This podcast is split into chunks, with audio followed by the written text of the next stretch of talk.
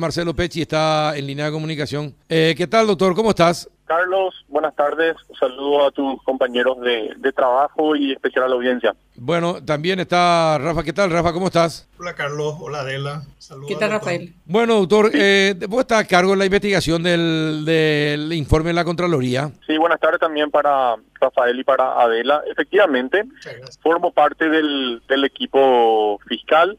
Estamos entre cinco fiscales que fuimos asignados por, en virtud de una investigación abierta de oficio por la fiscal general del Estado ante la eventual existencia de ilícitos penales y ante la relevancia social que pudiera tener el caso que tiene como objeto el, el examen especial de la deuda de la entidad y de Nacional. Estamos en el día 3 de la investigación y fue así que al día siguiente de iniciada la misma nos constituimos en la Contraloría General de la República, tuvimos una entrevista con el señor Contralor, le, consultamos sobre la naturaleza de ese informe, sobre la modalidad de trabajo, el tiempo en el que fue realizado y el alcance.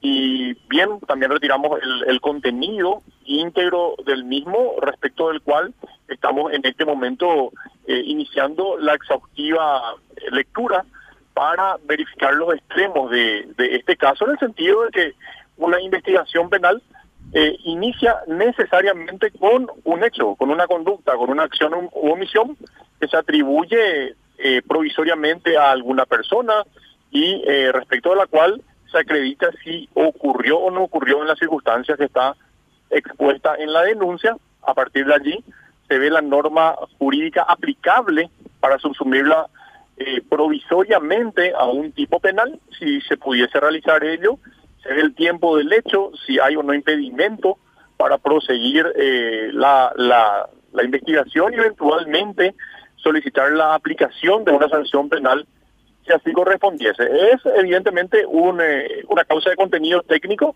y eh, compleja, eh, extensa también en, en, en, gran medida. En líneas generales, esos son los primeros pasos uh -huh. que eh, el equipo fiscal ha desarrollado sobre el punto. Bien, eh, vos sabías que eso, me imagino que ya sabrán, ese es el tercer informe eh, que la Contraloría realiza eh, y en seguimiento a los dos primeros, doctor, esta es la, prácticamente la conclusión de los dos primeros informes. ¿También vas a pedir esos dos primeros informes? Exacto.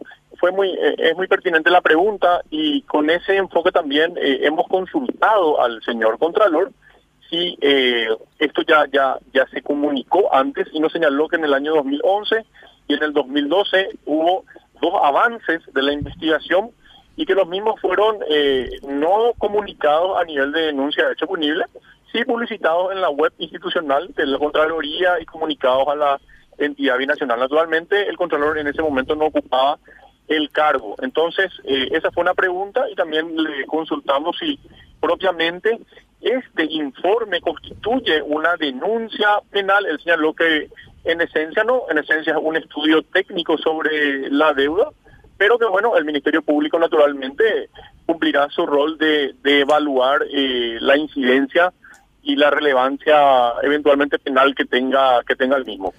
Eh, sí, cuando, y doctor, cuando representantes paraguayos no defienden los intereses los intereses paraguayos en un ente binacional eh, y como consecuencia de eso se beneficia la contraparte que es eh, la Electrobras y el Brasil y perjudicando a, a, Paraguay. Entonces eso en sí constituye algún tipo de, de, de falta de delito de crimen bien en la hipótesis que señalas Carlos eso debe ser sometido al, al, rigor del imperio de la ley que rige la actuación del Ministerio Público y de la persecución penal en particular. Yo más de una vez lo, lo señalé y lo, lo, vuelvo a sostener. Muchas veces se quiere eh, o la gente tiene una expectativa de que eh, a través del Ministerio Público se van a, a, solucionar todos los problemas que existan a nivel país. Uh -huh. Y definitivamente el Ministerio Público, no porque yo quiera o otro fiscal quiera, eh, se rige por el imperio de la ley. Si nosotros investigamos y notamos que eventualmente, no sabemos en este caso, aún no iniciamos a profundidad, no es ilícito penal o no hay posibilidades de perseguir por imperio de la ley, pues bueno, eh, la ley no, no nos eh, obliga a eh, no proseguir con la con la investigación. ¿A qué voy? a que si esto eh, realmente representa una actuación desacertada de autoridades o representa alguna falta administrativa o representa eh, un eh, contenido de acción que no fue beneficioso al país, pues bueno, eh, se tendrá que ver en el ámbito que, corresponda. Pero nosotros estamos total y absolutamente circunscriptos a investigar con firmeza esto y a emitir las conclusiones que, que, que, sean pertinentes y ejercer la persecución penal según la ley nos autorice.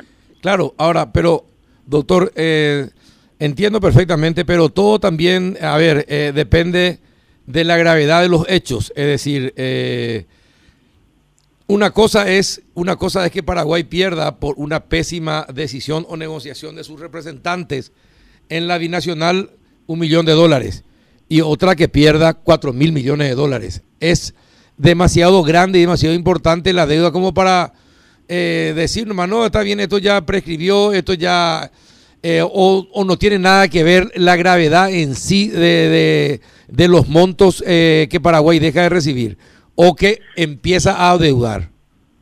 Son dos factores eh, diferentes de un mismo fenómeno, Carlos.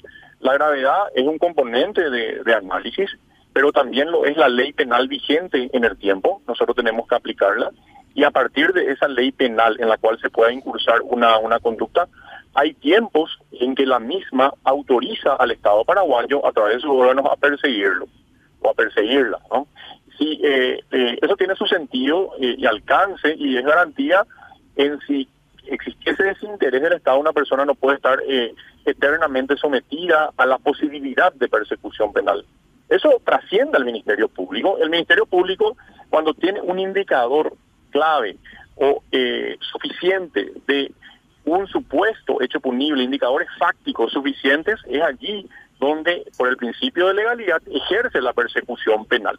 Entonces, yo entiendo que, que, puedan haber, haber disconformidad, que puedan haber, eh, que pueda impactar por lo que el informe pueda señalar, pero como te vuelvo a señalar, el Ministerio Público no es único bastión de solución de todos los problemas o déficit a nivel de Estado, porque la ley penal es muy yo entiendo, y de último nivel. Te entiendo perfectamente, te entiendo perfectamente y sé que el, eh, el Ministerio Público no, no, no tiene la responsabilidad, pero yo creo que también eh, los fiscales y los jueces deberían contemplar una, una situación. Cualquier administrador de la cosa pública, cualquier administrador de la cosa pública que perjudique que perjudique al Estado paraguayo, es decir, a todos, con sus decisiones, eh, con sus acciones, eh, con eh, mirar para otro lado, con su, ¿cómo se llama cuando? sus omisiones.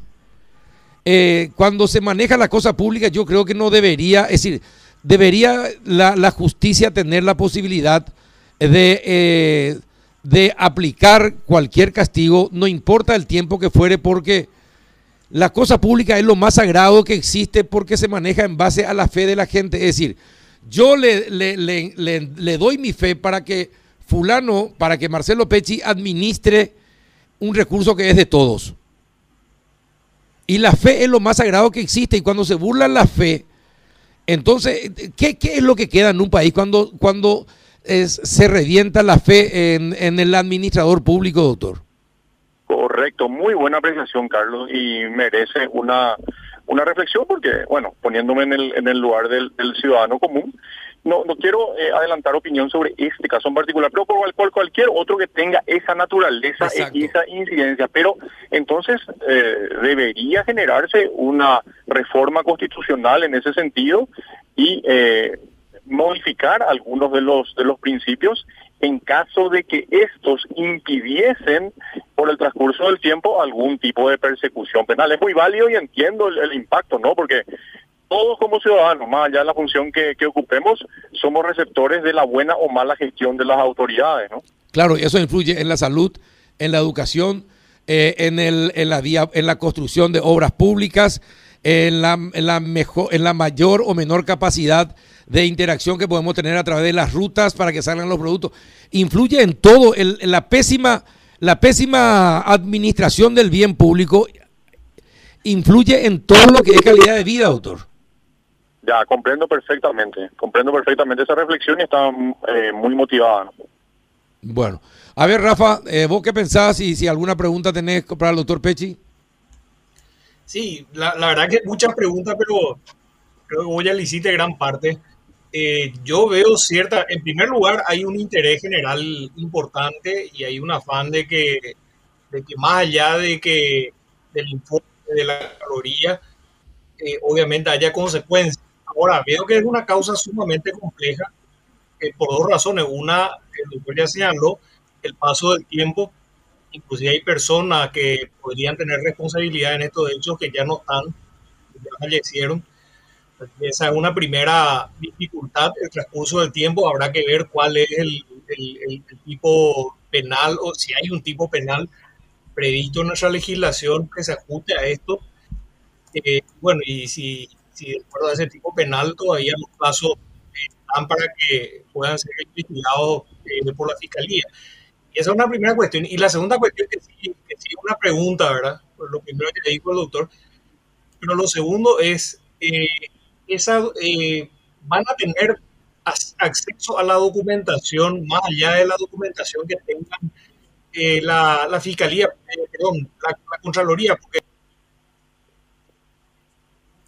Sí, eh, eh, Rafael, espero que sí, ¿no? Porque la, la, los, los puntos conclusivos que forman parte del, de este examen especial a la deuda, naturalmente tienen que tener un insumo eh, precedente o, un instrumento o una técnica para arribar a una conclusión. Nosotros, naturalmente, como línea general, esperamos que tener esos insumos para contrastar y verificar y, e investigar sobre la credibilidad, consistencia y racionalidad de, esas conclusiones. Así nos otorgue la Contraloría o así no, nos otorgue la o quien correspondiese. Totalmente de acuerdo. Hay que profundizar. Para hacer un estudio acabado del tema, no, eh, no, no es una técnica adecuada quedarse solamente con, con la conclusión de un consultor, ¿no? Sí, efectivamente. Ustedes van a tener que hablar con todos aquellos... Eh, que fueron consejeros eh, en la binacional, doctor?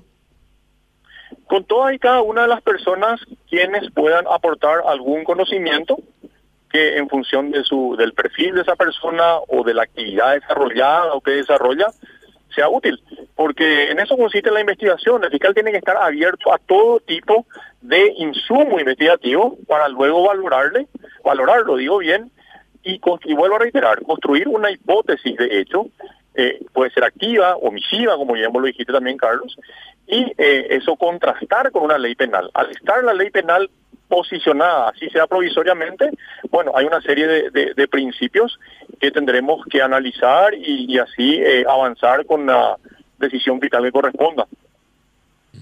¿Algo más, Rafa? ¿Alguna consulta más? No, no, no. Muchas gracias. Adelante. Sobre la postura.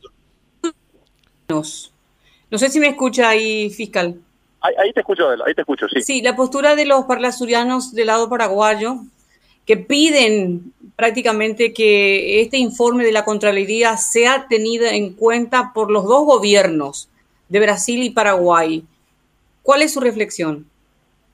Correcto, esa, eso corresponde a un ámbito legislativo supranacional y yo considero que ellos obviamente pueden emitir la opinión o sustentar la posición eh, en ejercicio de, sus atribuciones. O sea, si el Paraguay, eh, en, ejercicio de sus derechos y con las autoridades pertinentes, decide usar este u otro informe para un fin que, sea propio de las funciones, está totalmente habilitado a él sin que eso implique eh, inmiscuirse en la autonomía de la persecución penal. Ah, porque también la Contraloría brasileña, que tiene otro nombre, está estableciendo un sistema de comisión binacional para tratar de habilitar algo que sea más transparente. No sé si están abriendo el paraguas o cómo se puede entender esto. No sé si está al tanto de esta noticia.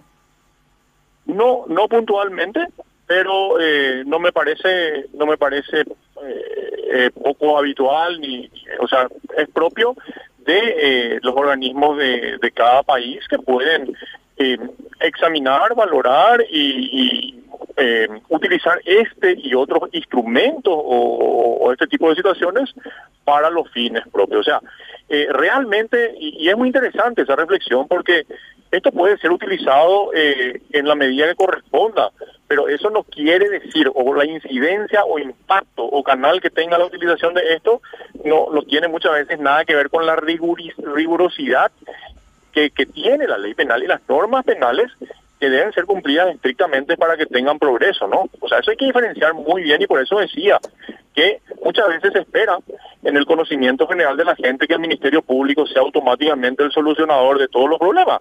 Si vos me preguntás a mí, incluso me gustaría hacerlo, ¿verdad? Pero no puedo, porque yo me debo a la ley. Claro. ¿Y todo lo que se habla prescribió o se puede seguir manejando datos? Usted que maneja la abogacía a la perfección para, mm, bueno, más adelante seguramente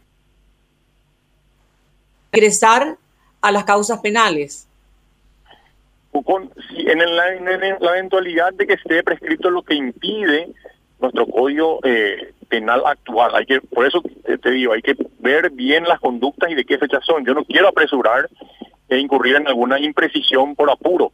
Hay que ver bien a qué, cuál es el código penal aplicable. Pero básicamente el actual señala que la prescripción, o sea, no haber impulsado un la investigación de un determinado hecho por eh, un tiempo fijado, eh, impide la aplicación de la sanción Esa es la regla general. ¿Y cuánto es el tiempo para que prescriba? Depende del, del marco penal, o sea, el mínimo o máximo previsto de pena para conjugar con una fórmula que normalmente el Código Penal, los códigos penales todos tienen, ¿no?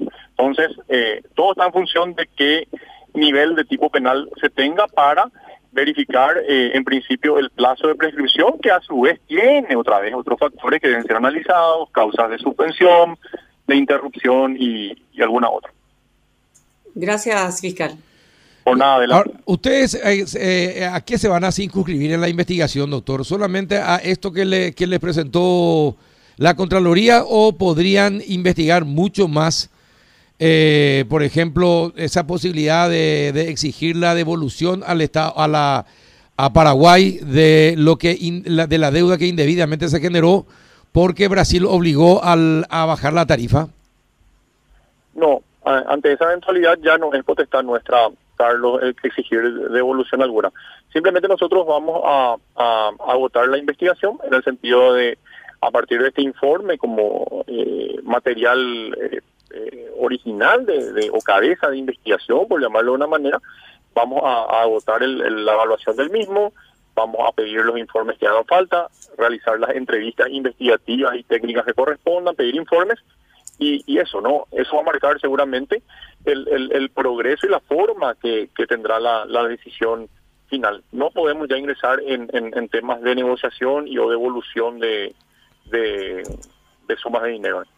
Bien, perfecto. ¿Alguna consulta más, señores? Gracias.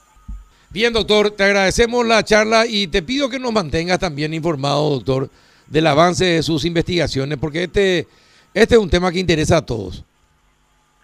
¿Cómo no, Carlos? Eh, Adela, claro, eh, siempre estamos abiertos a, informar a la sociedad eh, en la medida que, y en cuanto y, y en cuándo podamos hacerlo. Y sin problema, así así lo, lo hará el, el equipo fiscal. Perfecto. Éxito en la investigación. Muchas gracias.